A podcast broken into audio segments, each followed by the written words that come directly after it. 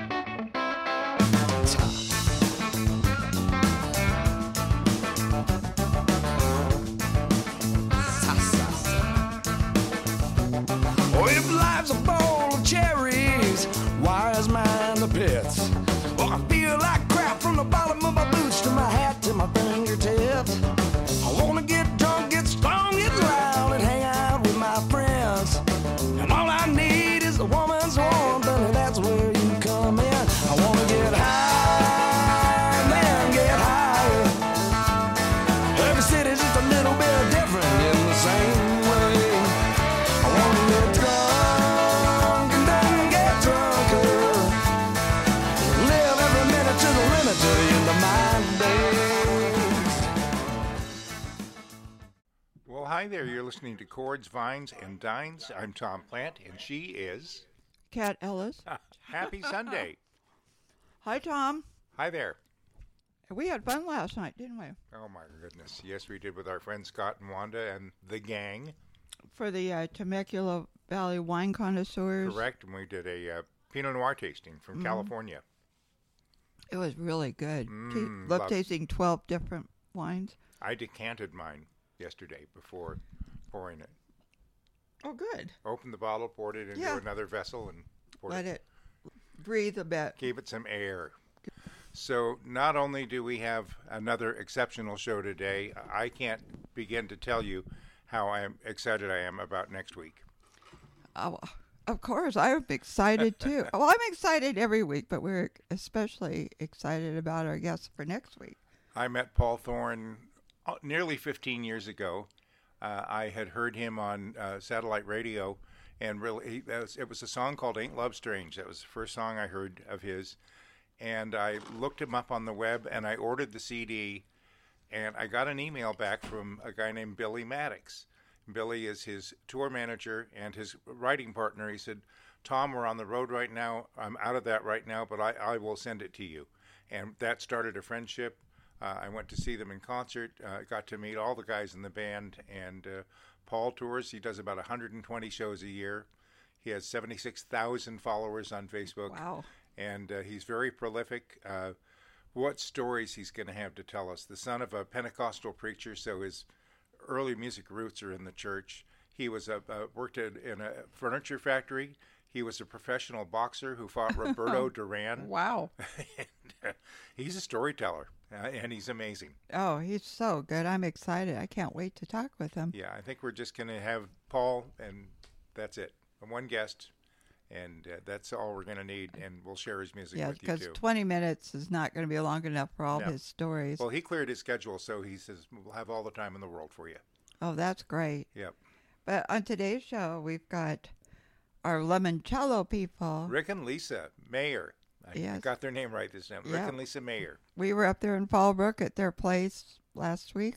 Lemonquest Lemoncello. Yes. Have you tried the uh, scrub yet? The No, I keep forgetting to take it with me into the shower. I got lemon mint, and it's really good. It's Is it? hmm I thought about it after I got in the shower today, and I thought, ah, I'll get it next time. I, I didn't feel like going back out and getting it, bringing it in. But yeah, I I keep smelling it though, and it smells so nice. Yeah, so does the lemon mint, and it feels nice. It's you get those oils that just kind of soak into your skin. Right.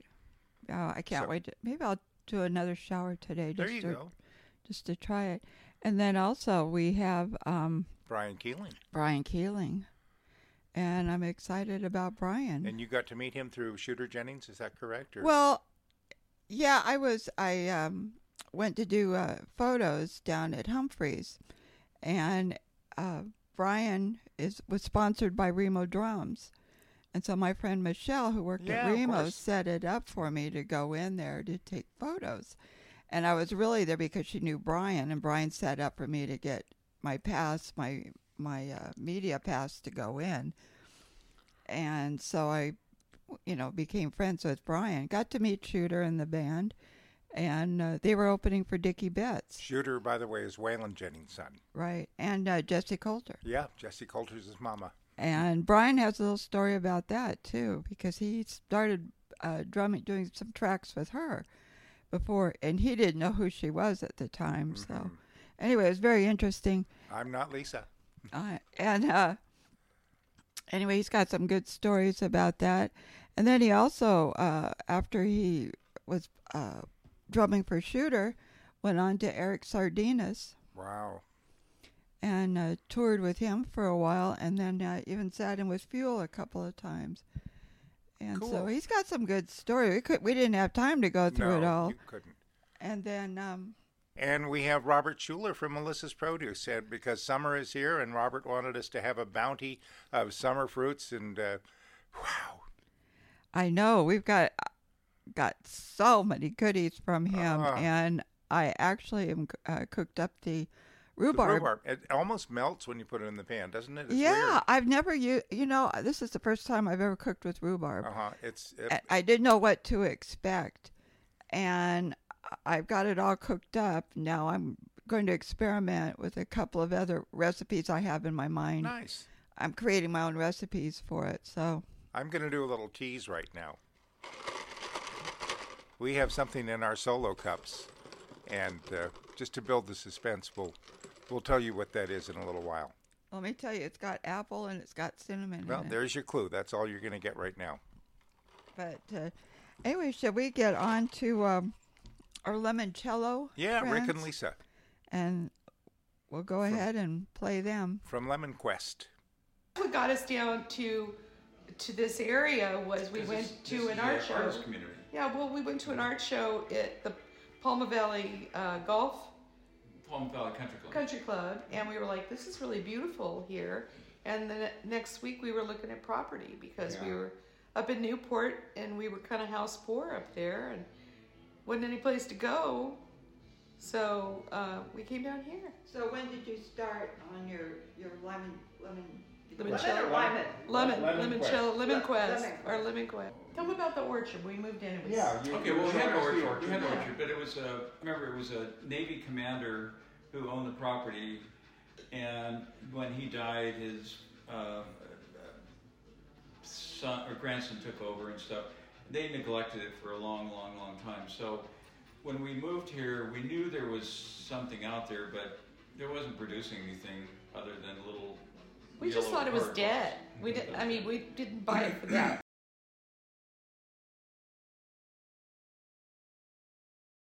the orchard. So I'm a, I'm a gardener. so I started uh, giving it, as Lisa says, got giving it water and giving it Fish oil. um, um, fish oil, uh, fish emulsion oil, and thinking I could bring something back. And soon enough, it actually came back to life. And then Lisa said, "Well, either you got to go back to work, or you need to figure out what to do with these lemons." So he tells me one day, he goes, you know, we got about twenty thousand lemons out there. I'm like, what? Anyway, I, I- I just said we we got to figure something. We got to make this property because really, what it, he was going to come down here and we were going to do the art, and then COVID hit, and no one's worried about selling art all of a sudden. You know, and they're like, that's nice, you know, but that's it. Where you're setting up your little adult uh, lemonade stand out here There you on go. the street while you're selling your limoncello. If- That if probably we wasn't go going to work. Yeah, there, because there are only a few cars that come in here every day. and Yeah, that wasn't, yeah. That wasn't going to make enough income. That wasn't going to make. If you wanted to send us home, with, say, 500 lemons, we'd be fine. You look at well, I we can could, send we you could a probably thousand we could, lemons. could send you home. Just dig up a tree and all. We can send you m- more than you Oh. can use. We're funny. We're supplying lemons to various restaurants in town uh, in trade for Breakfast. and lunch Sure. and dinner. You know, and it's, it's cool. But finally, you know, I uh, I went back to work in my field of contracting. But then I said, you know, if I'm going to do something, I think these lemons are our future.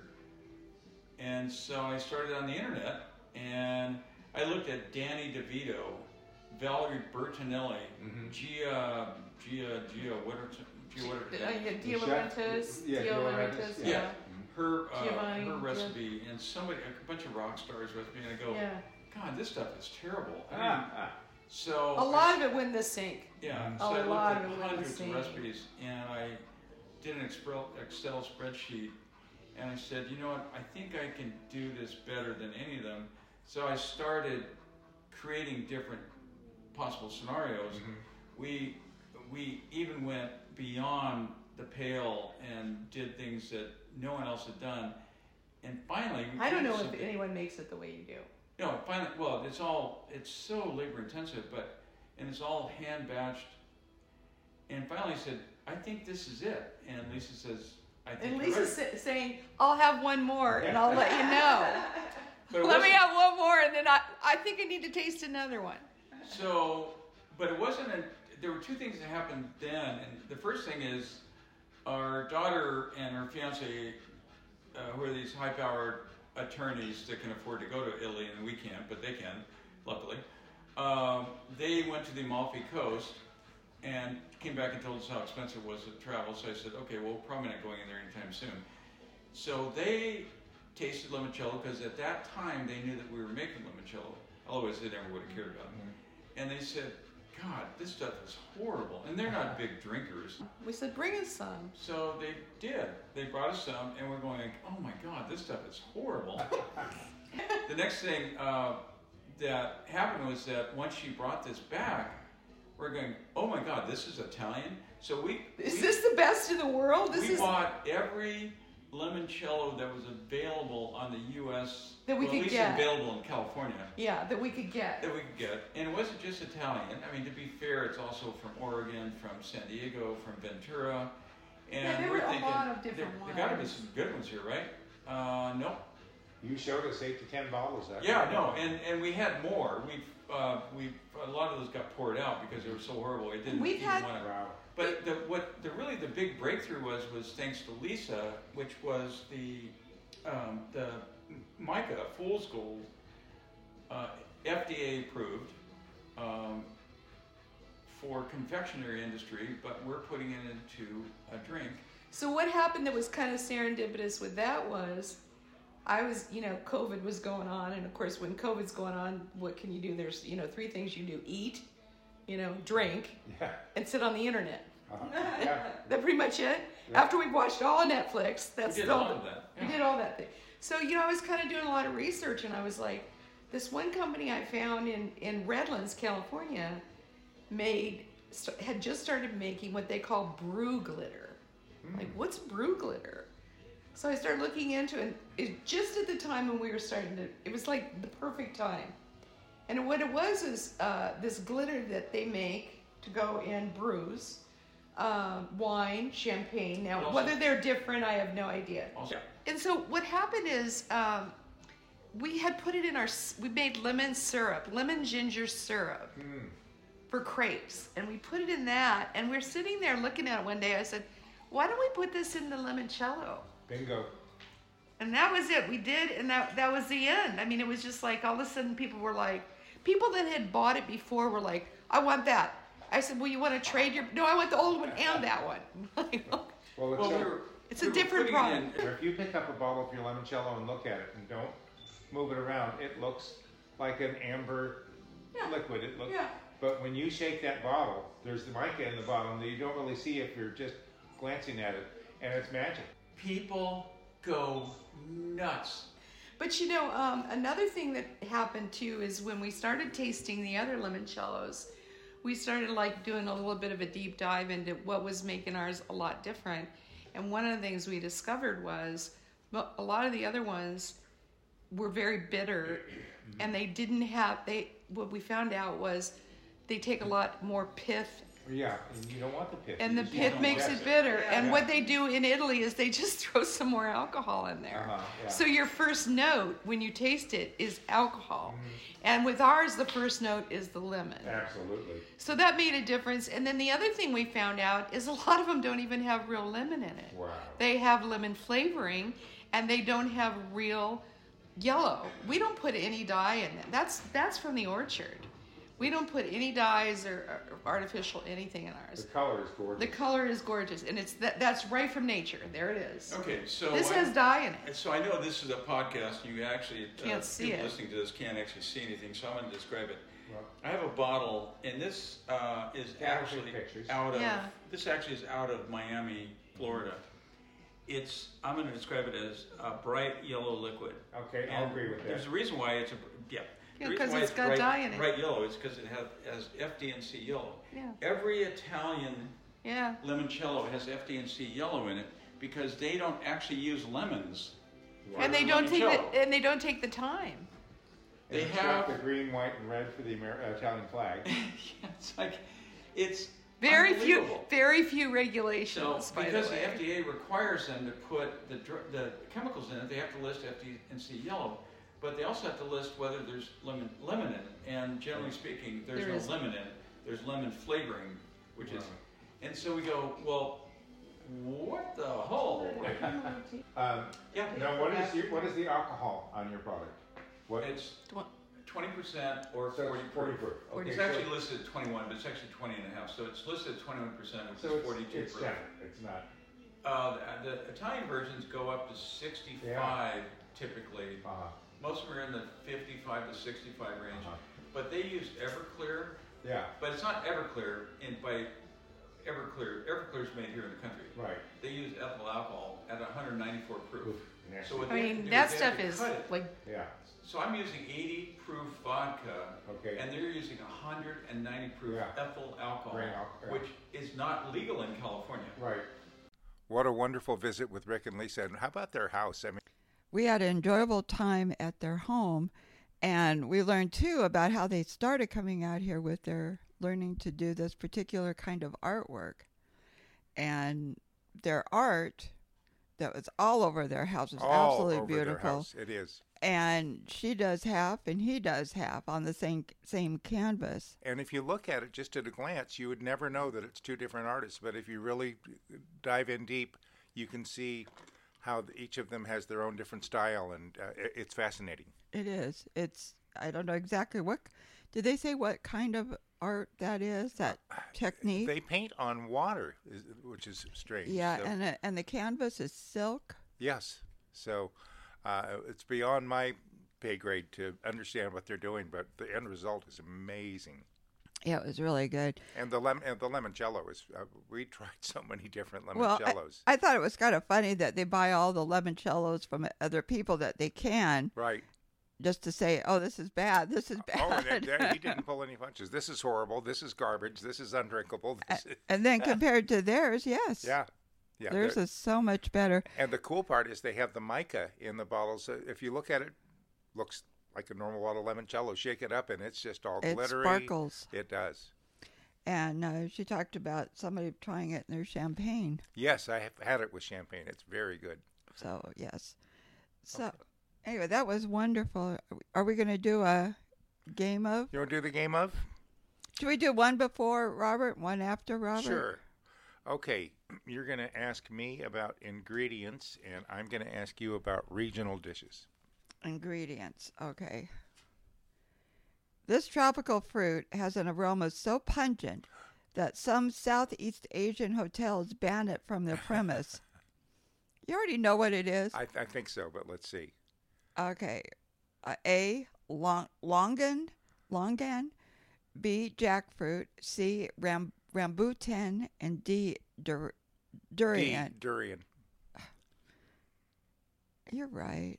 How do you know and that? I asked Robert if we could get some of it, and he said, no, it's just too smelly. We can't carry it. It stinks. oh wow, So, that's smelly, huh? yeah, somebody uh, had asked me, do you think you can get a hold of some durian? And I tried, and he said, no, uh-uh, we won't, won't deal with it.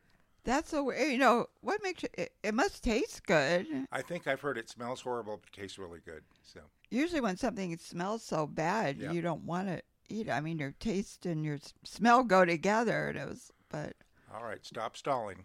It's your- okay. Your, turn for regional dishes. Order a screamer at Tony's Lunch, a renowned lunch counter in Pennsylvania's coal country, and your burger will include this unexpected ingredient. Is it A, peanut butter, B, shrimp cocktail, C, mashed potatoes, or D, marshmallow fluff? The screamer. A screamer. Oh gosh, What does that hamburger come with? a Peanut butter? yeah. That would be my guess, and uh, we both be wrong. It's marshmallow fluff. Ooh, Ooh. Does that sound hideous? Oh my God. Ooh. Yeah. Yes, that does sound hideous. So, Let's get into our interview with Robert Schueller from Melissa's Produce. What a pleasure it is to have Robert Schueller back on. Uh, Robert from uh, Melissa's Produce, our official produce sponsor. Good afternoon and happy summer, Robert. Hey, good to be back onto the show with you guys. Thank you. We have been feasting on your bounty of summer fruits and uh, heirloom tomatoes that you sent us. But tomato is a fruit, isn't it? Technically, it is. In the eyes of the Supreme Court, it's actually ruled as a vegetable back back in 1973. Nobody's challenged it yet. Let it be. Oh, um, I really enjoyed them. In fact, I made a pasta salad yesterday using them, and it made the the pasta look uh, just so pretty. All the different colors, it, it, it was just gorgeous. It was really good. Tell us about Yeah, those organic uh, baby heirloom tomatoes, Robert. Well, we have them in both uh, the, the, the cherry size, which are the baby, and we also do uh, the, the larger tr- traditional uh, size as well. Um, we are getting into the peak of the season. I would say typically the peak of the season is usually between May and September. Uh, domestic out of California, mainly tomatoes are well known and well grown uh, throughout uh, California, especially in Southern California and uh, they come in many different colors, shapes, and sizes. Well, the smaller ones are oval, round, um, colors like green, orange, yellow, green, a little bit of mixture of color. Of course, there's orange and red. Um, each have a different flavor and uh, sweetness to them.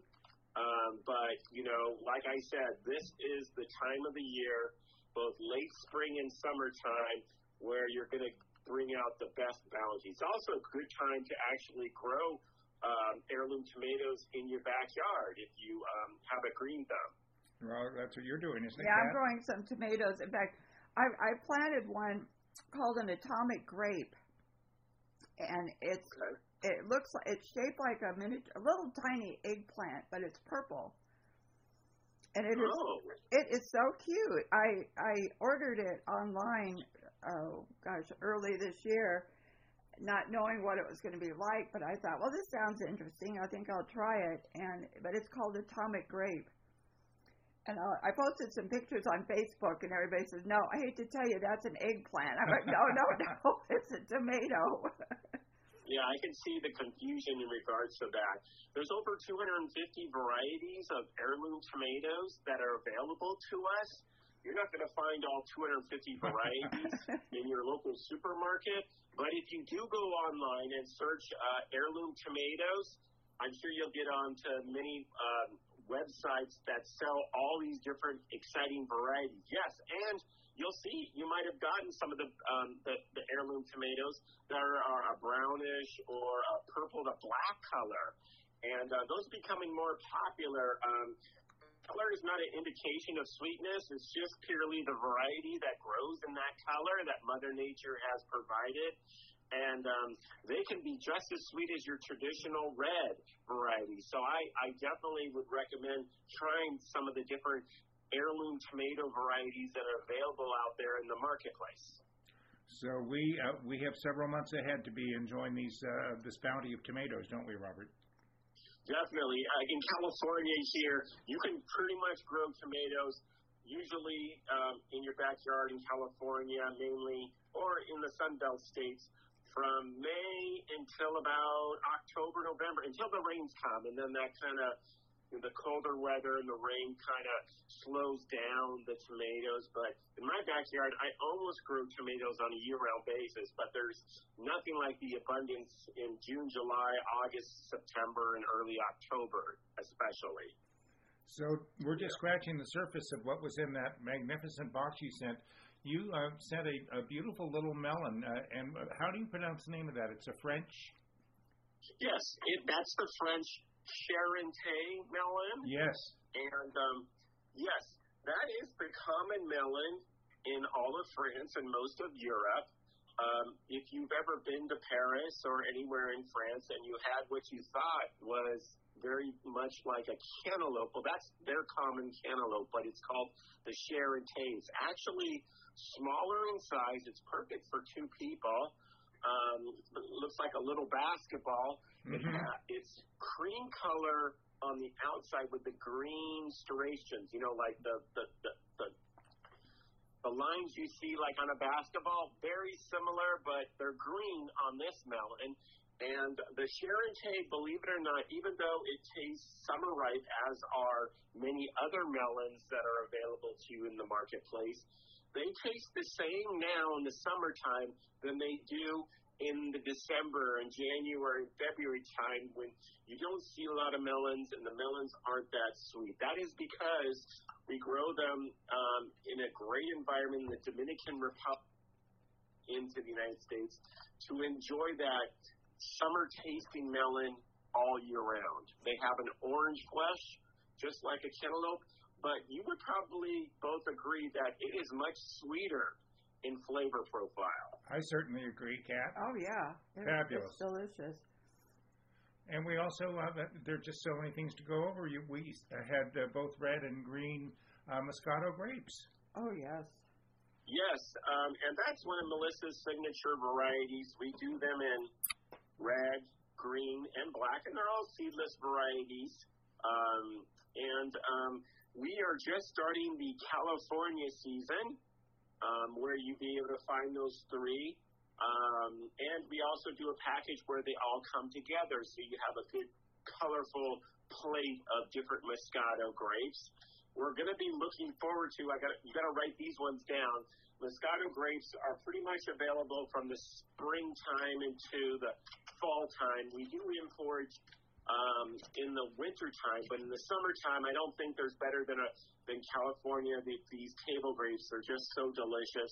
But here are the other ones you want to r- write down because the season's going to be starting up in just a couple weeks. Because you know, um, summer is a great time not only for melons that we just talked about, but grapes. And uh, um, another couple of my favorites to look out for pretty soon are the cotton candy grapes Yes. which are ones that basically taste like cotton candy, and uh, you know they, they're kind of seasonal and grown in different areas. But we're going to get into the biggest season, which allows for them to be available um, late July, August, and early September. But also those jelly drop grapes, which will be starting up in just a few weeks out of the um, Central Valley as well. And um, the jelly drop grapes, if you've ever had a Concord without the thick skin and without the seeds, that's what a jelly drop is. It's like a seedless Concord with no thick skin, completely edible and delicious. Those taste beyond what a grape would taste like. Um, and uh, they are delicious as well, but you know, an all-time favorite and and um, known are those Melissa's Moscato grapes. And no matter what color you like, whether it's red, whether it's green, or the black, um, they come in all three flavors. And are the cotton candy and jelly drop both uh, grown in California? Yes. And, uh, you know, the season for everything, whether it's the tree fruit, the melons, and the grapes, they've all started a bit later than usual because we had a really wet winter and a really cool spring. So typically in June, we start the California season, and now we're just starting to get into it and uh, look forward, and hopefully we'll extend the season to more in uh, into like October, maybe early November.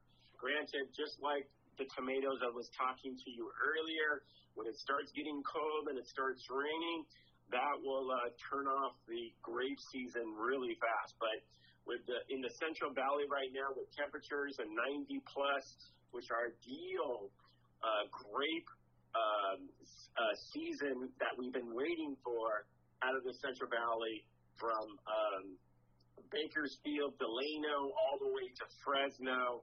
You know, driving on that five and the 99.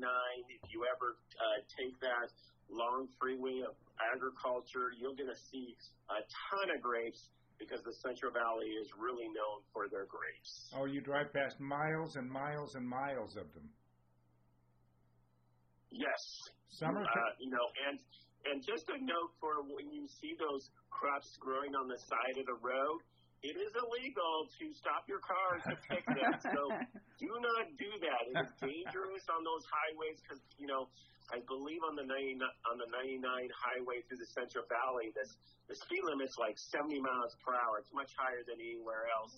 Um, you know, especially in Southern California, but also you, it would also be illegal. So please go to your local store to find these wonderful grape varieties and other fruits and vegetables. We also uh, had uh, some mission figs in that box, and those those were grown in uh, Fresno, right? Correct. And uh, we just in the last few weeks have just gotten into, just like I mentioned about the melons and the grapes and the tree fruits, the fig season started late as well. Typically, we start in, in May, but we didn't start until mid June. And the um, the variety that is most well known and and the chefs love the best are the Black Mission figs. Um, they're smaller, they're dark, almost black, brownish black, almost purple in color. And obviously, like all fruits, when you wash them, the whole thing is edible. Um, we have two other varieties, the brown turkeys, which are the heirloom varieties and probably most produced longest season variety are now available. And in just a couple of weeks, because of the warmer weather, especially out of the Central Valley and um, the, the largest growing area of fresh figs for the United States and California is in Madera, California. Mm. That is the date city there. Um, those um, wonderful uh, tiger stripe figs. These are the figs that are yellow with green stripes in them, hence the name tiger stripes. You cut them open, and they're like pinkish white on the wow. inside. They are not only delectable to look at, but to enjoy as well. So, you know, we've got some exciting fruits that are coming mainly almost all of out of California, especially the Sun Belt states um, to look forward to in your local produce department. Well, those uh, mission figs are great. You can just pop them in your mouth. They're they're delectable. Great. And or if you have the time, you you can make a wonderful jam or chutney. Mm. Uh, you know, wrap it in prosciutto, stuff it with some blue cheese. Um, the, the the mission the, the the figs the fresh fig season is just one of those fruits that are very seasonal, very delicate, and chefs just love using them on the menu.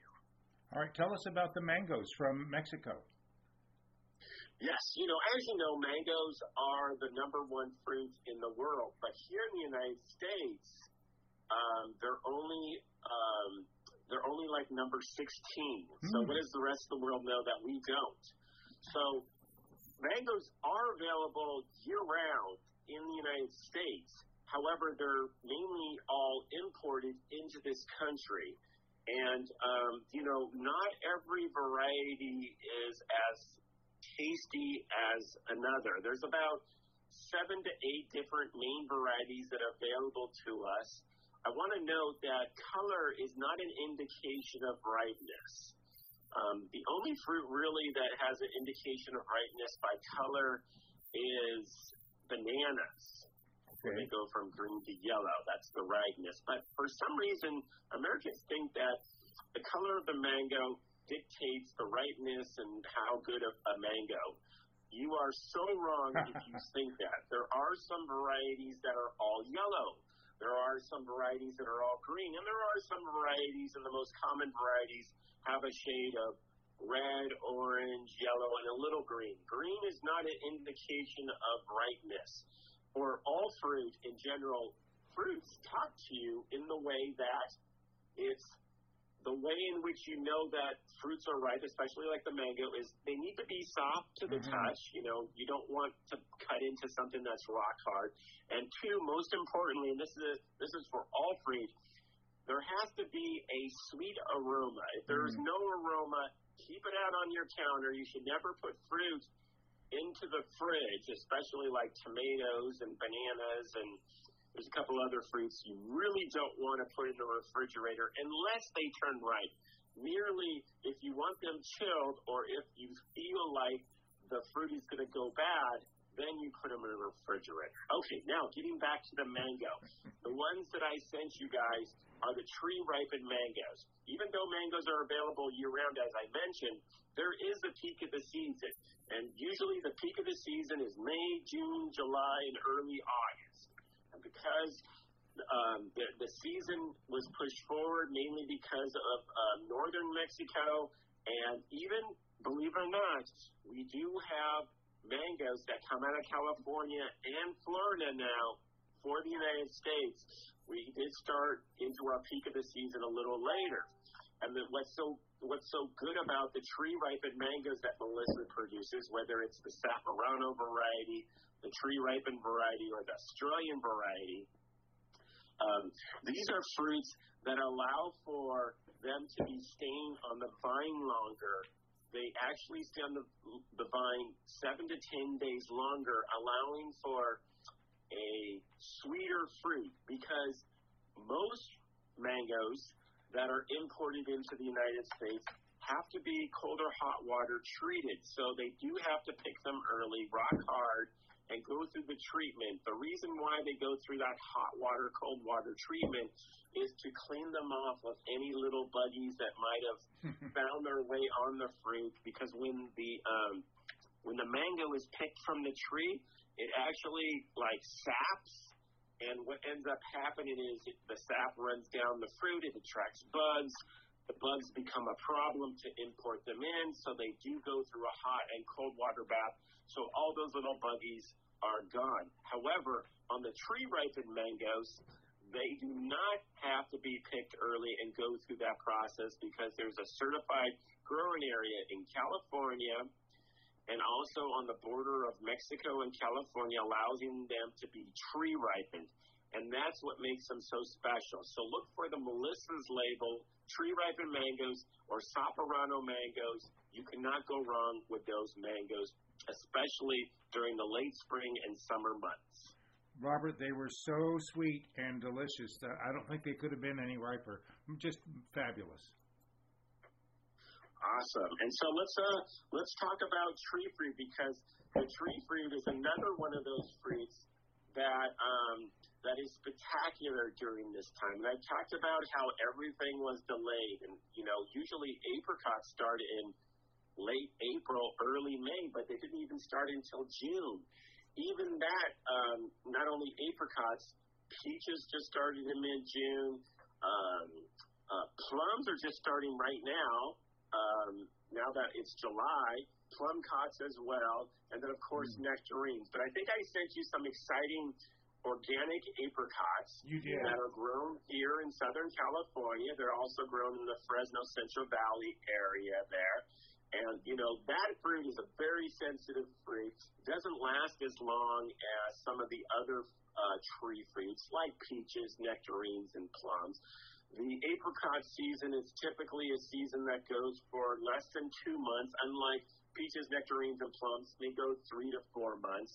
And so take advantage. We're only going to have apricots for less than a, the end of July, and then they're going to disappear. But Wow. you're going to see these spectacular organic peach bites, organic plum bites, and what we put in these packages that are Melissa labeled, which we call bites, are the best of the season um, tree fruit at that time. So um, you're, you're not going to go wrong if you see Melissa's organic plum bites, organic peach bites, because you'll find them in a clamshell. Usually they're like four to eight count, depending on the size. Because the funny thing about these tree fruits is every two to four weeks, a new variety is available. Some are larger, some are smaller. But one thing's for sure, you're going to have a sweet, enjoyable experience with these um, clamshell tree fruit. Also, the clamshell uh, helps uh, another way with food safety. Our clamshells are recyclable, Nice. um, so that's that's a good thing. But the thing is, is you, one thing about tree fruit is you can't like bounce them around, or you know, you don't want to stack any other fruits or vegetables on top of them. Um, because the apricots, the peaches, the plums, they will soften up on your counter nicely, get good aroma, and then if you want them chilled, then put them in the refrigerator to enjoy uh, later that day or the next few days there. So again, I mentioned about fruits. Most fruits you must always put on the counter and let them ripen up by the aroma and by the feel of them um, before you put them in the refrigerator because you want them to completely ripen up. So, but how did you guys like the apricots that we sent? I loved them. I They were- thought they were gr- really good. Oh They my were God. fabulous. Um, and we noticed that Peach Bites was on the list, but they weren't in the box, so they mu- you must not have had them handy at the time of shipping.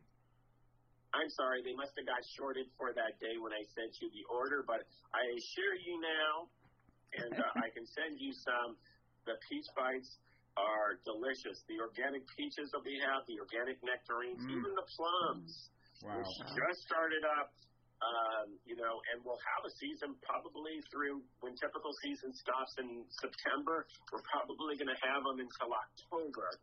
And so uh, those are some exciting treatments to even enjoy in the early fall season as Oh, yeah. well. So look for that. So it sounds like summer has almost two seasons.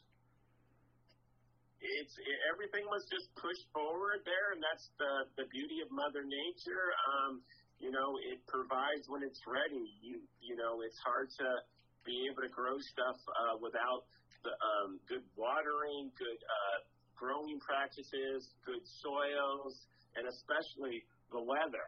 You know, and all these fruits that we've talked about, whether they're melons, grapes, tree fruit, and tomatoes, one thing's for sure: they like warm, hot, sunny days. And because we lack them so so much in the grow in the typical domestic growing season, everything's starting later than better. So don't panic. Go to your local stores now. You're going to see all these exciting figs and tree fruits and variety melons and all these California grapes um, that have just started up. And then enjoy those um, variety tomatoes. You, you just can't go wrong with the California season in full production now. Robert, let's not forget about the rhubarb that you included in the box. Oh yeah, a, a vegetable that is very resemblant. Um, you know, there's not a lot of vegetables that are highly seasonable. Um, you know, there's only a handful, but rhubarb, believe it or not, even though people use it as a fruit, is actually a vegetable. Mm. It looks like a red stalk of celery. It does. and um, it is enjoyed in a lot of desserts. A lot of times it's paired with berries like strawberries. Um, and um, we are at the peak of the season for them. You know, rhubarb is coming back in the marketplace on how it's being used, especially in desserts. And um, even though we carry it almost 10 months out of the year, we are now in the domestic crop, which comes from Washington, Oregon, of course, California will uh, shore up the rest of the season, which usually ends uh, in September. Possibly this year we might get it to October if it doesn't get too too hot. But that's another enjoyable, well, in this case, vegetable that you can enjoy with the summer bounty of California fruits. Oh, yum. I want to remind our listeners that if you go to melissas.com, there are easily hundreds or uh, maybe more than a thousand recipes, Robert. Yes, actually, we we carry 1,500 different items. I think there's almost a thousand items on our website now. There should be three recipes for every single item we have on our on our website there. In case of like the tree fruits, the melons and stuff that we've been talking about today, grapes, you're going to see more than three recipes for each of those exciting varieties that I had mentioned. So yes, go to melissas.com and uh, just uh, type in the search engine up on the top right corner what your favorite fruit or vegetable is that I've talked about today, and uh, the information is invaluable to do more and exciting things for these peak of the season produce items that are available this summer. Kat has been reminding me that it's my turn to pick a recipe, and I one that intrigued me was the turban squash soup, but turban squash isn't quite in season yet, is it?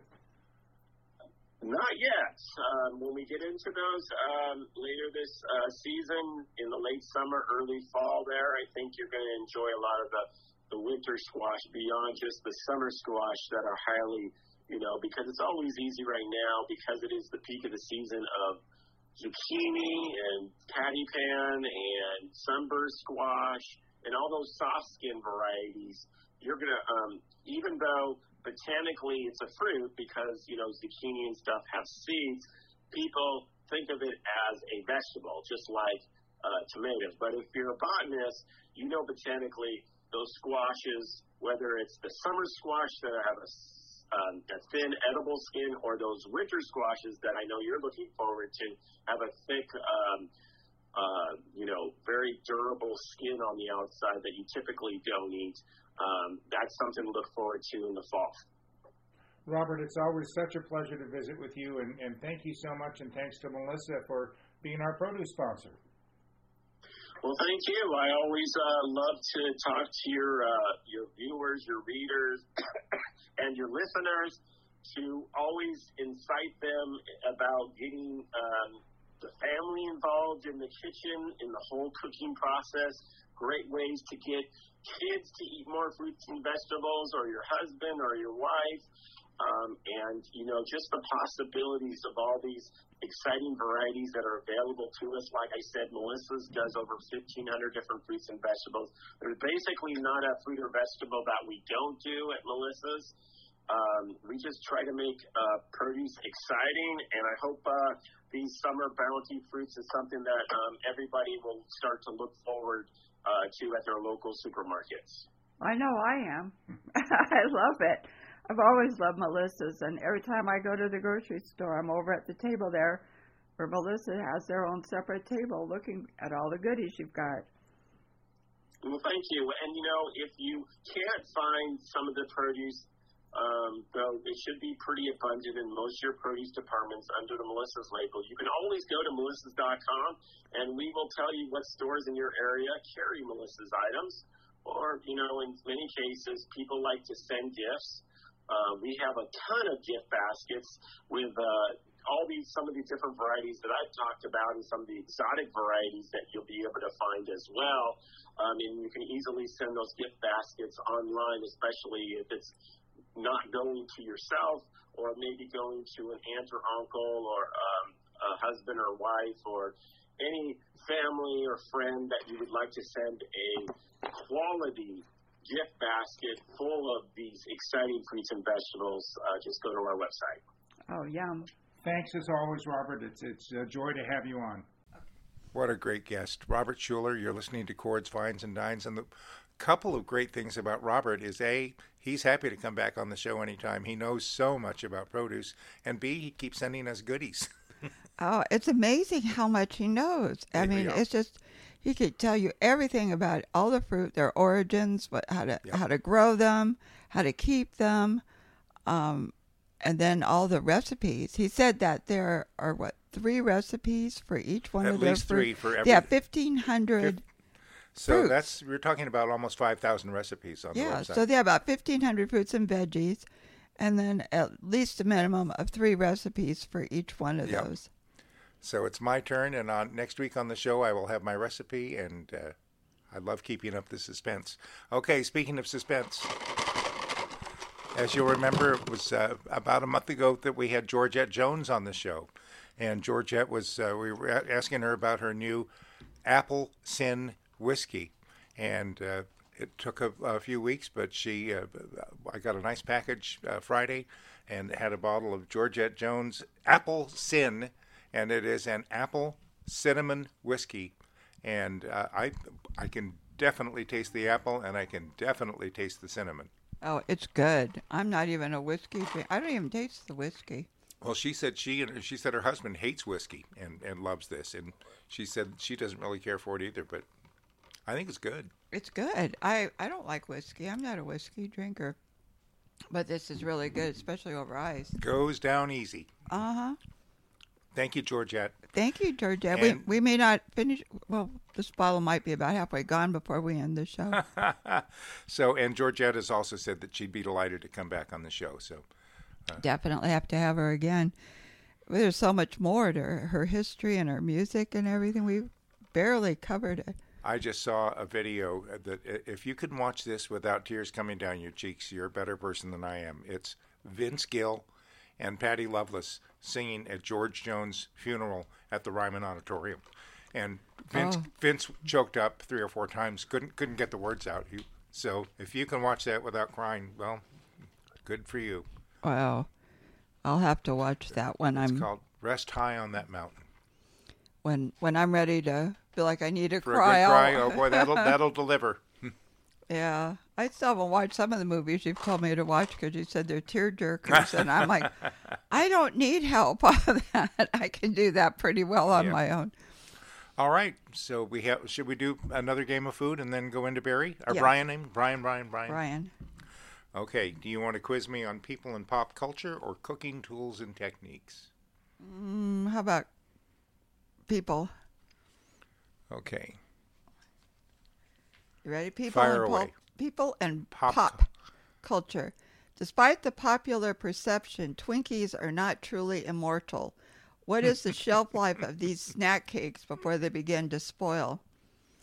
A. 14 days, B. 45 days, C. 90 days, or D. 270 days. I'm going to go with 270 days. Eh. 45 days, Okay. B. I know. I always thought they would last longer than Yep. 40. I never, I never liked them. I never bought them. Uh, when I was a kid, I liked them. I- That, I never liked those things as a kid. I was different. all right. Your category is cooking tools and techniques. Which French knife technique produces the smallest cut? Is it A. Julienne, B. Chiffonade, C. Bru- Brunoise, or D. Tourné? Oh my gosh. I would say A. C. Brunoise. Well, I would have thought it was chiffonade, but we're both wrong. Okay. Well, that tells you what I know about French knives. so, shall we get on to uh, my friend Bryan Keeling. we had so much fun during this interview because we hadn't uh, seen each other in many years now, even though I've been following him on Facebook. And, you know, we kind of go back and forth a little bit, but we hadn't really chatted. And so we had a lot of part of the interview I cut out because it was stuff we were just getting caught up on. But there was one thing I didn't know about was his little bout that he had cancer. Right. And he talks about that and this whole new meaning on life after Yeah. that. And so that um, that really kind of surprised me. I had no idea. And he now has a new band that that he's going to be uh, going on tour, and they're going to be releasing um, their music here real soon. How exciting. And uh, in theory, that's the name of Oh, the band. In theory, Okay. but he also is playing with another band, and I don't remember recall the name of that. And they're going to be out in San Diego, I believe, next month. So he's going to let me know his Yeah, we schedule, need and we can get field trip. field trip, go catch up with him. But when I met him, his son Gunner was only about four or five years old, and now Gunner's in college. Wow. wow. And, and so that's it tells you how long we've been friends. But um, I was really excited to talk with Bryan. He's such a great guy. And so let's get on to our interview with Bryan. Well, this is Chords, Vines, and Dines, and I am so thrilled to have my old friend, I mean, old as in time, not in age, Bryan Keeling, drummer extraordinaire. Mr. Bryan Keeling. Brian, it's been way, way too long. I I'm following you on Facebook, but it's not like not the same. Not as how we used to hang out and all the fun we used to have. So, how are you? That is true. I'm I'm doing really well. It's uh yeah, I was uh we were talking before. I had this a little health scare last September where you know they found a little bit of cancer, uh, like the tip of a pinky, like under my tongue. So that was scary. But I I had moved to Nashville by then, and Vanderbilt's there. And my doctor is one of the four top four best surgeons in the U.S. So it's like it's a good thing that I was, I guess, in Nashville for that to happen, and went through the surgery, and that kind of changed a whole bunch of stuff across the entire spectrum of my thoughts uh, on life. Like when you think you're gonna, when you're told you have cancer, Oh yeah. and you're and there's about you know two or three weeks there where you know I thought, you know, what if I die? Everyone in my family, when I was a kid, my dad, my mom, both sets of grandparents, everybody died of cancer. So when they told me that, I thought you know, it's pretty dark. It was very very dark until Dr. Kyle Mannion was like. I'm going to get rid of this. We caught this early, and I went through the surgery, and they did get rid of everything. And you know, it just you know, I'm alive, and I talk a little differently, but I'm alive. It's kind of like, you know, every. I know we're going to talk about drums and all that stuff, but I'm just saying, like something like that uh, makes you. I mean, it's just kind of like anything that I used to ever complain about before. It was absolutely ridiculous. Like I've got, you know, if ever I start to complain about anything, it's I think about, you know, I'm alive. It's like if if, if there's something to complain about, it's it's more like now it's like it's something to be solved, and anything can be solved, and the whole, you know, the whole worry, the word worry, has become obsolete. You know, there's no reason to worry about anything, I don't think anymore, because some people like put a negative spin. What if I can't do this, or what if this happens? Well, what if what if the polar opposite happens? What if what if you do get what you're going for? You'll never know unless you go for it, and you're you know you know what I mean. So Yeah, you're I'm a positive person anyway. I like to think optimistic anyway, but but honestly, that put a whole new appreciation of uh, of life and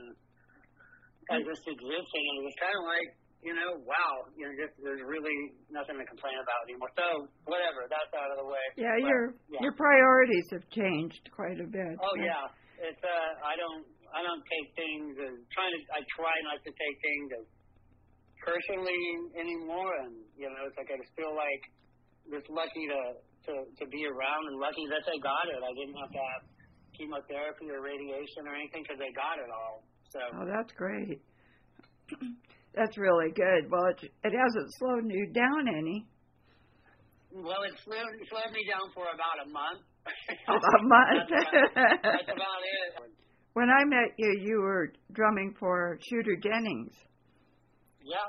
and I think the first time I met you was down at uh, Humphreys in San Diego. Shooter opened for Dickey Betts. I know we opened for them at- also in Albany, New York, and uh, and they were very taken with uh, Leroy Powell, who's now playing with. He's out with Travis Tritt now, and Oh. also doing a lot of recording in Nashville. And you and Shooter were together for quite a while. In fact, you wrote some music together. Uh huh. Yep, he was. I met Shooter. Uh, and, you know, yeah, I moved to when I moved to Los Angeles from.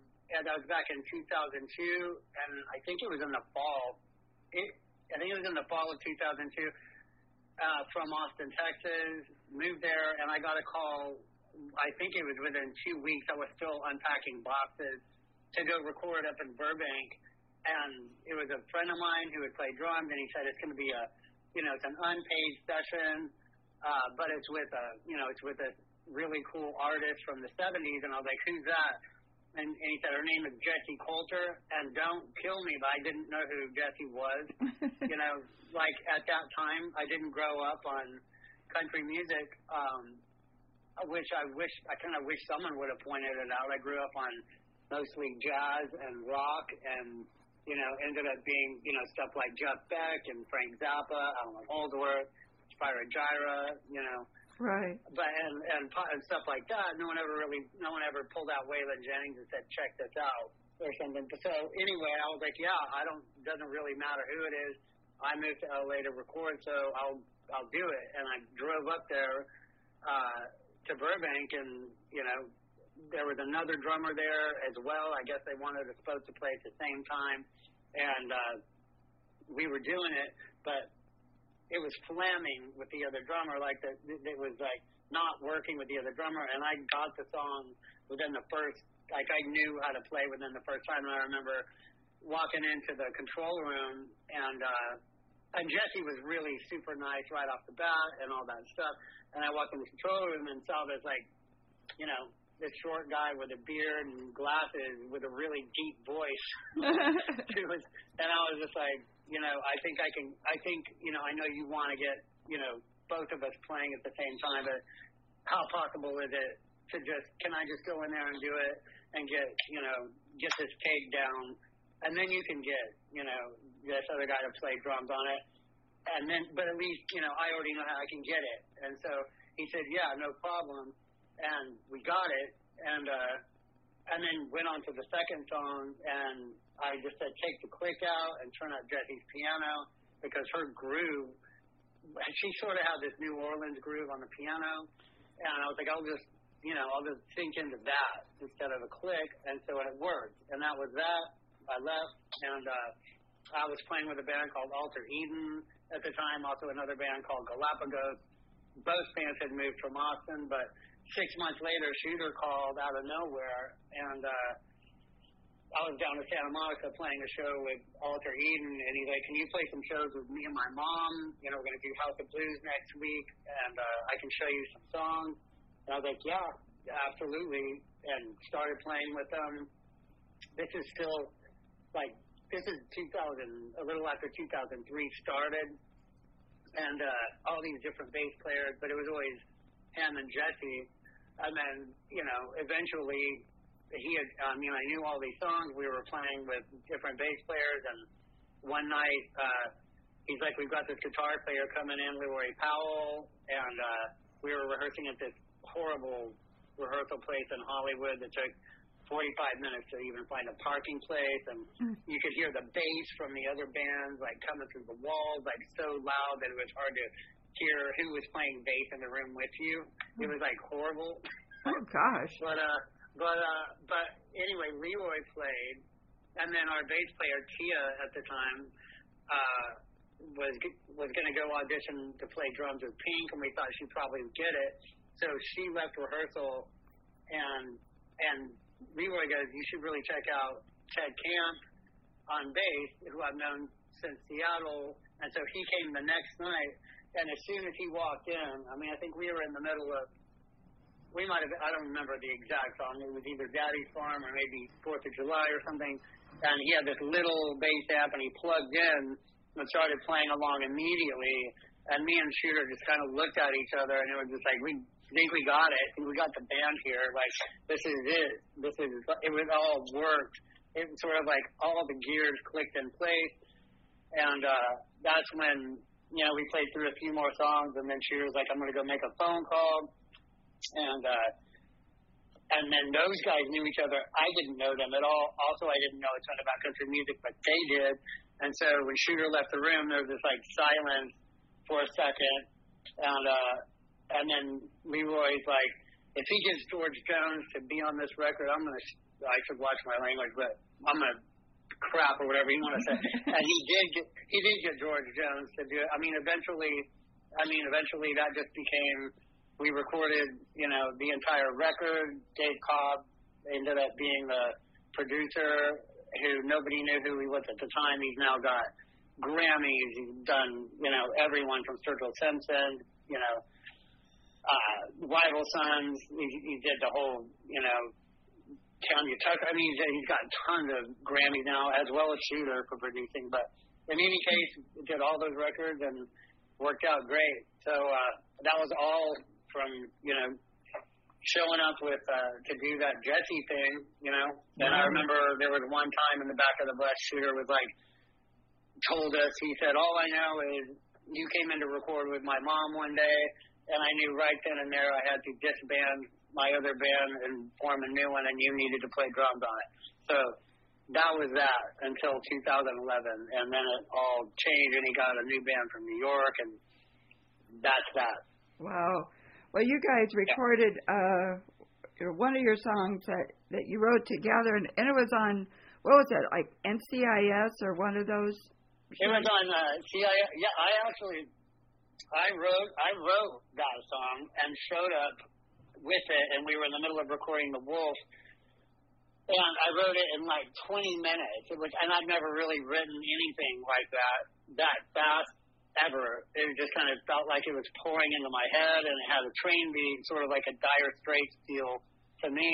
And it was called it's called Higher. It's on the Wolf, and uh, and I showed it. To, we were in the studio at the time, and I showed it.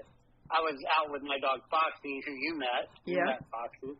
Uh, at the time, went up to Switzer Falls that morning, and I had to turn around on the trail. Like I was like, we can't finish this walk today because I can't keep all these lyrics in my head. Like they were just literally pouring into my head. And let's get back so I can write it down. So we got back and I pulled like a receipt out of my glove box and wrote everything down and uh and then showed it to Leroy and showed it to Shooter, you know, a couple hours later in the studio and he's like, We're gonna record this tomorrow and I was like, What? so, so, you know, we get there, I got there and um and he said he, they had al- I mean, he had already been working on it because you need to come up with a, a third verse and I was like, What about the bridge? And he goes, We're not doing the bridge he said, basically like cut out the bridge, kept everything else and said you got to come up with a, a third verse, and we're going to do it in halftime instead of you know regular instead of like it was like doing like halftime. I was like Right. what? And all of them were like, believe me, it's going to sound better. It'll be better. I was like, okay, whatever. And so while we went in there and cut it and cut where the third verse was going to be with no lyrics yet, and then you know it was uh then when he was while he was in there, you know, putting vocals, uh, putting like while Leroy was putting guitars and then vocals were going on, I wrote a third verse, and uh, you know, it it turned out to be this sort of party song about you know meeting girls and stuff and all the things like I thought, you know, this is going to be the whole third verse is sort of a rap sort of a thing. It's, I know it's whatever it is what it is, but it's like all the things on a like if you have a one night stand with anybody, all the stuff that you don't have to worry about on a one night stand. So that's what that is. Wow. Good God. God, yeah, I'm burying myself here. I But, know. uh, but then, yeah, it got it got picked to. Uh, it's on uh, season. I think it's on season eight, episode eleven of CSI and Crime Scene Investigation, and we're we're also in it. We're in that show, playing it in a bar. So we got to play two songs, and the bar scene is a huge fight scene when my song is playing, and it's uh, like six fights are going on at the same time, and uh, it was interesting to see how they filmed that because it was like it was filmed in like just I mean what I thought was bright light, and uh, but then I guess in color correction afterwards they made it dark and it looked amazing. And you know there was I mean they're all pretend fighting so it was like quiet but people are flying all over the place. So it's like whoever did you know the sound design for that show did a great job and, uh, so in, anyway yeah it was very interesting and I'm glad that you know Rolling Stone even said it was like a standout track on the record. So written by the drummer, whatever. They didn't mention my name, but they just said the drummer. It's like, come on, man. whatever. Anyway, that were that was cool. that, I remember watching that. You told me it was going to be on, and I remember watching that on TV when it came out. And I was like, "Hey, I know him. That's my friend." Yeah, Ted was, I, I think, uh, our bass player Ted Kamp was in uh, Europe doing some solo tour at the time. So we got uh, Baron Miller, who was a guitar tech. We had him playing bass in the, you know, in the show because we needed someone to play bass. So, so uh, Ted was not on that one, unfortunately. That would have been cool. Oh yeah. So then you you left Shooter and you went on to play with Eric Sardinas. Yeah, yeah, that came out of absolutely nowhere. Uh, that was, uh, you know, in the meantime, I would do studio. Before I met Shooter, I had done studio stuff with Pink and a song for Macy Gray, Dionne Warwick, like a bunch of guys. Sebastian, who's an Australian pop idol winner, he did a thing with Maya. So I did all this crazy stuff before Shooter, but then I got a call from. We used to play in Ardmore, Oklahoma, um, when I was a Shooter. Uh, I think it's called Heritage Hall. It's like a sort of a. It looks like a. It looks kind of like a almost like a gymnasium, but it's a theater. You know. Right. And uh, we we uh, the God, Aubrey is his name, the guy who owned it, and he called me and he said Eric Sardinas is looking for a drummer, and I was like, who's Eric Sardinas? I didn't I didn't know uh, who he was or anything. And the next thing I and he said LaBelle's going to call you, the bass player's going to call you, and so and which he did pretty much. I mean, while I was like talking to him, I got a call and he's like, it's a blues thing, you know. Uh, I was like, can you send me some music so I know what it sounds like? And he goes, we need someone quickly. And I was like, okay. Uh, he goes, yeah, we'll send you some stuff. And a day went by, and uh, and I was like, well, maybe maybe it's not going to happen. They didn't send me anything, and I was driving out to I think is it called Apple Valley? Yeah. And uh, Apple Valley. I was driving out there to do this country gig that I just transcribed literally 67 songs over the past five days because I was going to start playing a bunch of shows with these guys. And uh, I get a call from an unknown number, and this guy's like, "Hey, um, I'm with Eric Sardinas. Like, we need a yes or a no." And I'm like, "Well, I don't even know what it sounds like. I still don't know what it sounds like." He's like, he said, and, and, and I was like, "Well, I don't." And also, I don't even know who this is. Who is this? And he said, "This is Chris Frazier, who I've listened to since I was in high school. He was the drummer on Steve Vai Flex-Able. He was Wow. on he was on Passion and Warfare. I mean, he's just amazing drummer, killer drummer, and uh, and and a lot of that stuff with Steve Vai is like time signatures, which I'm fine with time signatures. I can play whatever signature, and uh, but anyway, he said we need a yes or a no. And then, and if you, if you say no, I mean, you're the first on the list, and then we're to go down. There's like five other drummers out of Modern Drummer magazine. I was like, yeah, I'll do it. He goes, okay, good. We're flying you out in three days to, you know, Philadelphia. You're to play that. You're to do three weeks, you know, in the U.S. Or to have two weeks off, and then you're going to be seven weeks in Europe, and you'll make about seventeen thousand dollars in the next couple of months. Is, are you okay with that? I'm like, I'm okay with that. oh my god. So, uh, so I was like, okay, and then I hung up and I was like, I can't believe this. Like, I mean, it's like everything just changed literally. Like the people that I just so said I was going to be playing with forever, I had to tell them on our my first gig, like I just got a call.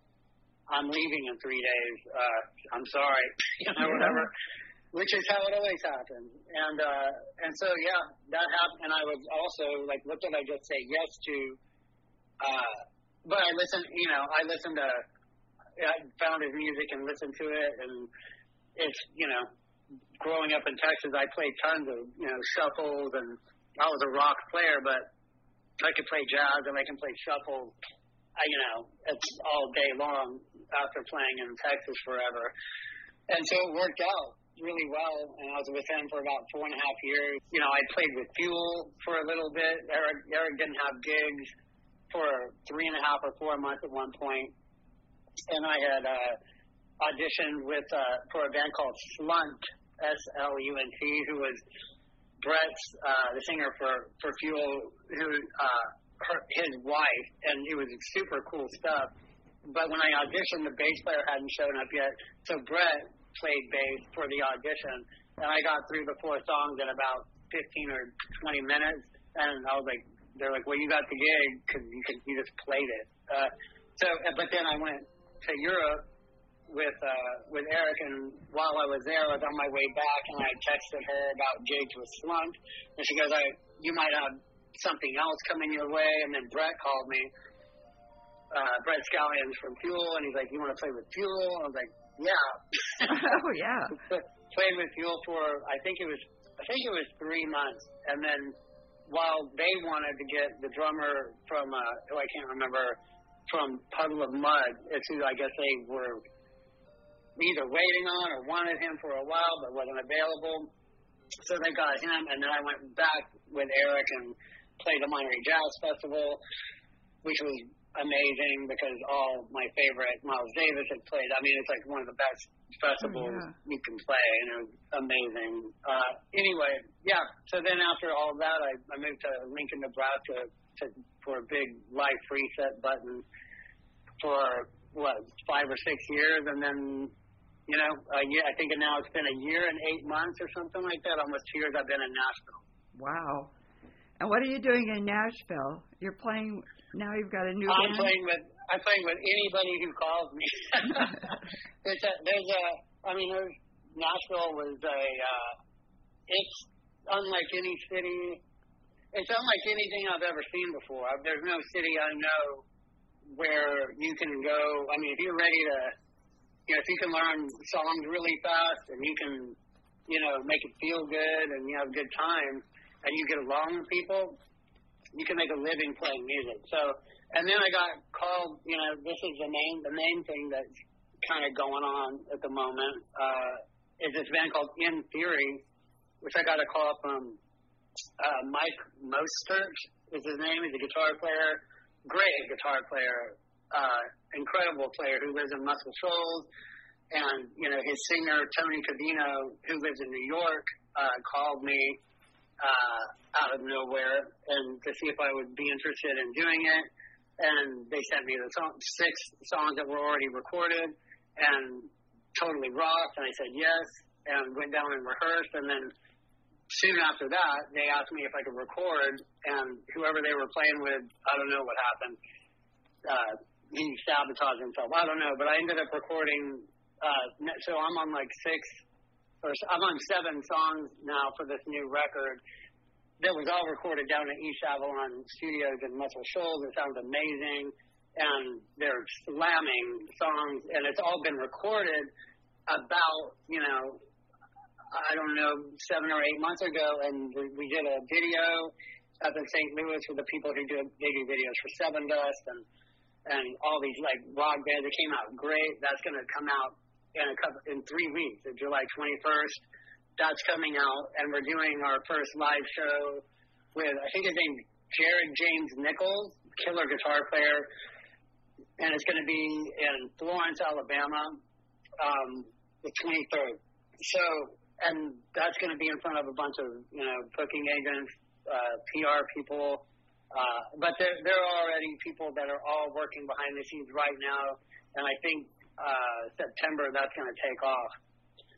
So you know we'll see, and when I say take off, like probably tons of like opening opening spots at first for bigger bands and and uh, you know the whole bus and everything. So it should be. I'm looking forward to that because I'm on it uh, you know, like when you're on a recording and you get to go play it live, that's always my favorite, you know, thing to do because you're you're pushing yourself forward with the band. But you know, these guys are great. The singer is from one of the singers is from LA. Uh, Lanisha, she's the backup singer for Stevie Wonder, and she's with J Lo. And then Tony Cabino is the main singer from New York, and then the bass player Rez is from Muscle Shoals, and then me. So I don't know worked out really well. I'm, I don't know how I got in this, but I like it a lot. Oh it's yeah, rock. I guess so. It's, it's hard rock. Definitely the heaviest thing I've ever recorded.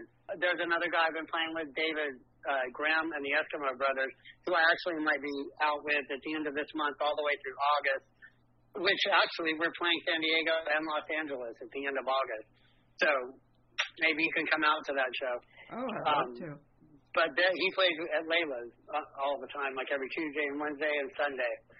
So, and it's like rock. It's kind of like rockabilly, uh, sort of rockabilly, bluegrass, some really fast tempos, but really, really good, um, really good stuff. So do you ha- do you have a website?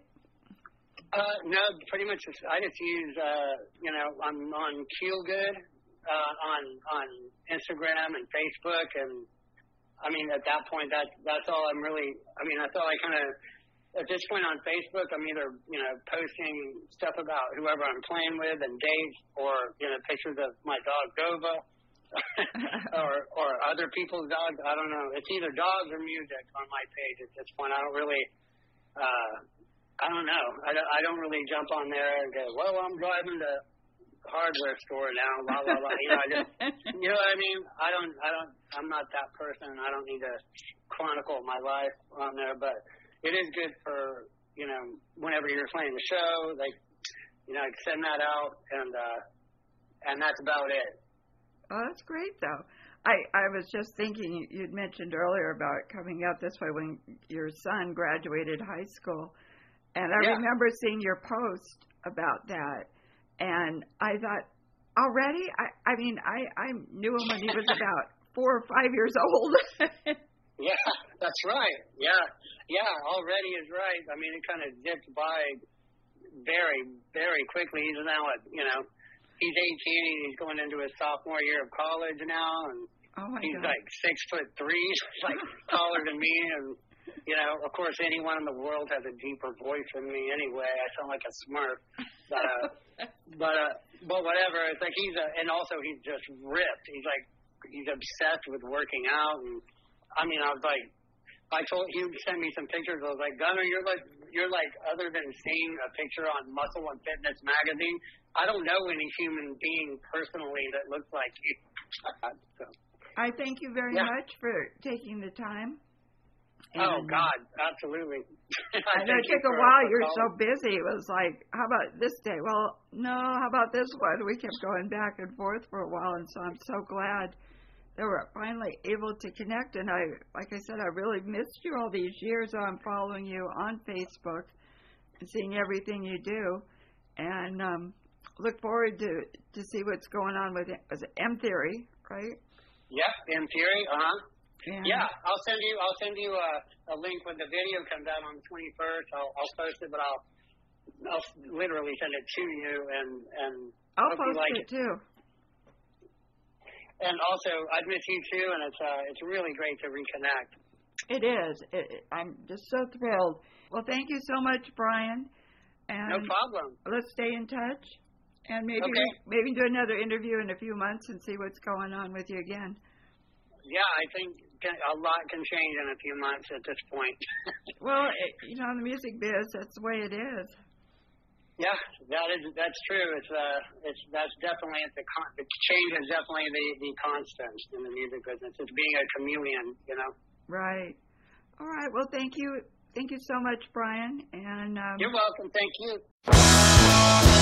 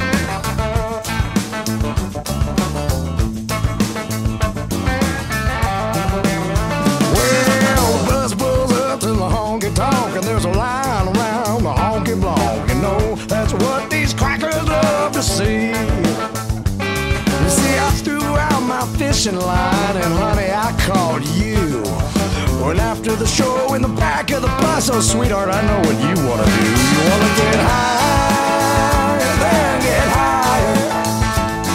Every city's just a little bit different in the same way. Gonna get drunk, then get drunker. Spend every minute to the limit to the end of my days.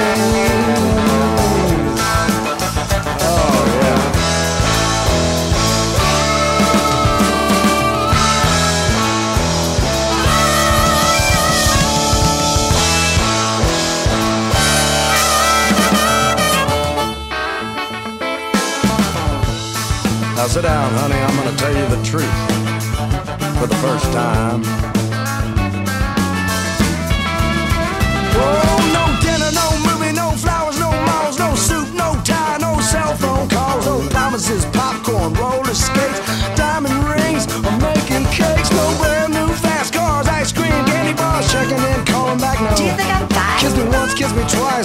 feel nice. Thank you, dear. You think I might see you next year? Stoned and then get stoner. Uh, every woman's just a little bit different in the same way. I wanna go down.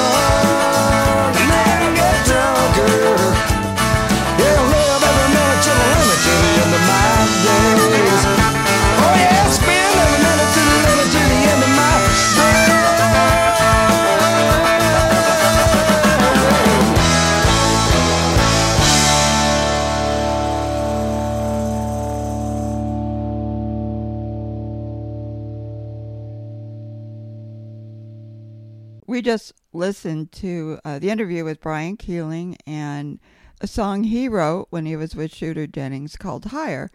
And he tells you all about that song. And like I said, he in the interview, it was the band and the song were featured on a CSI episode. Cool.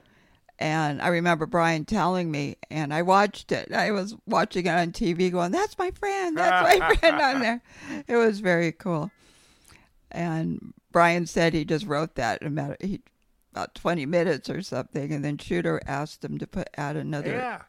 onto it. But it was, it's a great song. And now I've got it going through my head for the last few days. Can't get it out. And what did we hear to start the show? We had a little snip of Higher.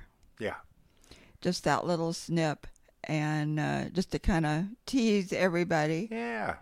But it's a great song, and I look forward to hearing more from Bryan and his band. And um, In theory, in theory, we do need to go see him. we definitely do. He said the last time I probably saw him was at NAMM show, Mm. and, and he hasn't been to NAMM show in a long time. So we had a great, great time catching up. Well, thank you so much for joining us on Chords, Vines, and Dines. Thanks to our official produce sponsor, Melissa's Produce, of melissas.com. And uh, thank you, Robert, for all the goodies. And it was absolutely a wonderful show again, Tom. Next week, Paul Thorn. Next Thorn. week, Paul Thorn. I know you can hardly mm-hmm. wait. I'm just a little excited. Just, just a teeny bit. All right. Well, everybody, you have a good week. Until next Sunday. Bye bye. Hi, this is Martha Davis from the Motels, and you're listening to 10 Temecula Entertainment Network.